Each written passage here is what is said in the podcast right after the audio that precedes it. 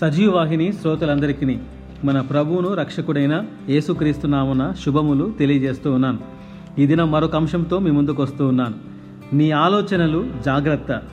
పేతురు రాసిన మొదటి పత్రిక ఐదో అధ్యాయము ఎనిమిదో వచనంలో మీ విరోధి అయిన అపవాది గర్జించు సింహం వలె ఎవరిని మృంగుదునా అని వెదకుచు తిరుగుచున్నాడు. ఈ రోజులలో ఎక్కువగా వాడే పదం బిజీ.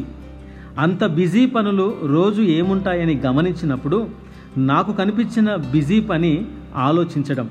వేటి గురించి ఆలోచిస్తున్నారనగా డబ్బు కొరకు ఆలోచన సమస్యల గురించి ఆలోచన శరీర సంబంధమైన కోరికల కొరకు ఇలా ఆలోచిస్తున్నారు. వ్యక్తిగత కుటుంబ ఆత్మీయ జీవితం ఉద్యోగం ఇలా రోజుకు ఇరవై నాలుగు గంటలను ఉపయోగించుకొనకుండా అనవసరమైన ఉపయోగం లేని ఆలోచనలకే కొంతమంది ఎక్కువ సమయం కేటాయిస్తున్నారు.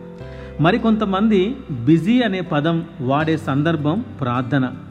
ప్రార్థన చేశారా? వాక్యం చదివారా? కుటుంబ ప్రార్థన చేశారా? అని అడిగితే ఎక్కువ మంది ఇచ్చే సమాధానం బిజీ వలన కుదరడం లేదంటారు. ఇలా ఎందుకు జరుగుతుందని గమనించినప్పుడు నాకు జ్ఞాపకం వచ్చిన వాక్యమే మీ విరోధి అయిన అపవాది గర్జించు సింహం వలె ఎవరిని మృంగుదునా అని వెదకుచూ తిరుగుచున్నాడు. సాతాను చంపుటకు రావడం లేదు మృంగుటకు వస్తున్నాడు.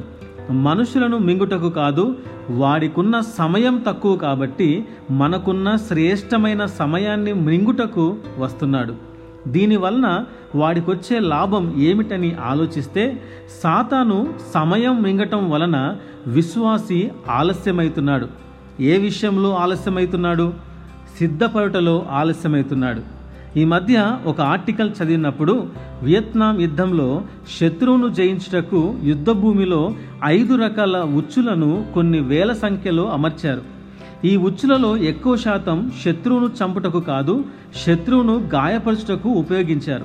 ఎందుకనగా యుద్ధంలో సైనికుడు చనిపోతే అక్కడే వదిలేస్తారు కానీ గాయపడిన సైనికుని ఇద్దరు సైనికులు మోసుకెళ్ళాలి. ఇందువలన వారు యుద్ధములో వెనకబడతారు. అందువలన సులువుగా వారిని గెలవచ్చు. ఇదే తరహా ప్రయత్నం సాతాను విశ్వాసుల మీద ప్రయోగిస్తున్నాడు. మానసికంగా గాయపరుస్తున్నాడు. ఆర్థిక ఇబ్బందులలో కలహాలు అనారోగ్యాలు తొందరపాట్లు ఇలాంటి వాటితో నలిగిపోతున్నప్పుడు ఇటు పని చేయనీయకుండా అటు దేవుని సన్నిధికి రానియకుండా అనవసరమైన ఆలోచనలతో సమయమును వృధా అయ్యే విధముగా ప్రేరేపిస్తున్నాడు. ప్రియ విశ్వాసి జాగ్రత్త.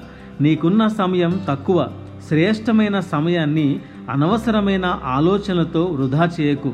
ఊరికే ఆలోచించుట వలన ఏమీ చేయలేవు. ప్రార్థనలో కనిపెట్టుట వలనే ఏదైనా సాధించగలవు. పేతురు రాసిన మొదటి పత్రిక ఐదో అధ్యాయము ఏడో వచనంలో ఆయన మిమ్మును గూర్చి చింతించుచున్నాడు గనుక మీ చింత యావత్తు ఆయన మీద వేయుడి. ఈ వాక్యం నమ్మదగినది. మనకు సహాయం చేయుటకు మన చింతలను తీర్చుటకు ఏసయ్య సిద్ధంగా ఉన్నాడు. నీ చింత యావత్తు ఆయన మీద వేసి నీ కొరకు మరలా రాబోతున్న ఆయన కొరకు ప్రార్థన వాక్యము పరిశుద్ధతతో సిద్ధపడుటకు సమయం ఇవ్వు.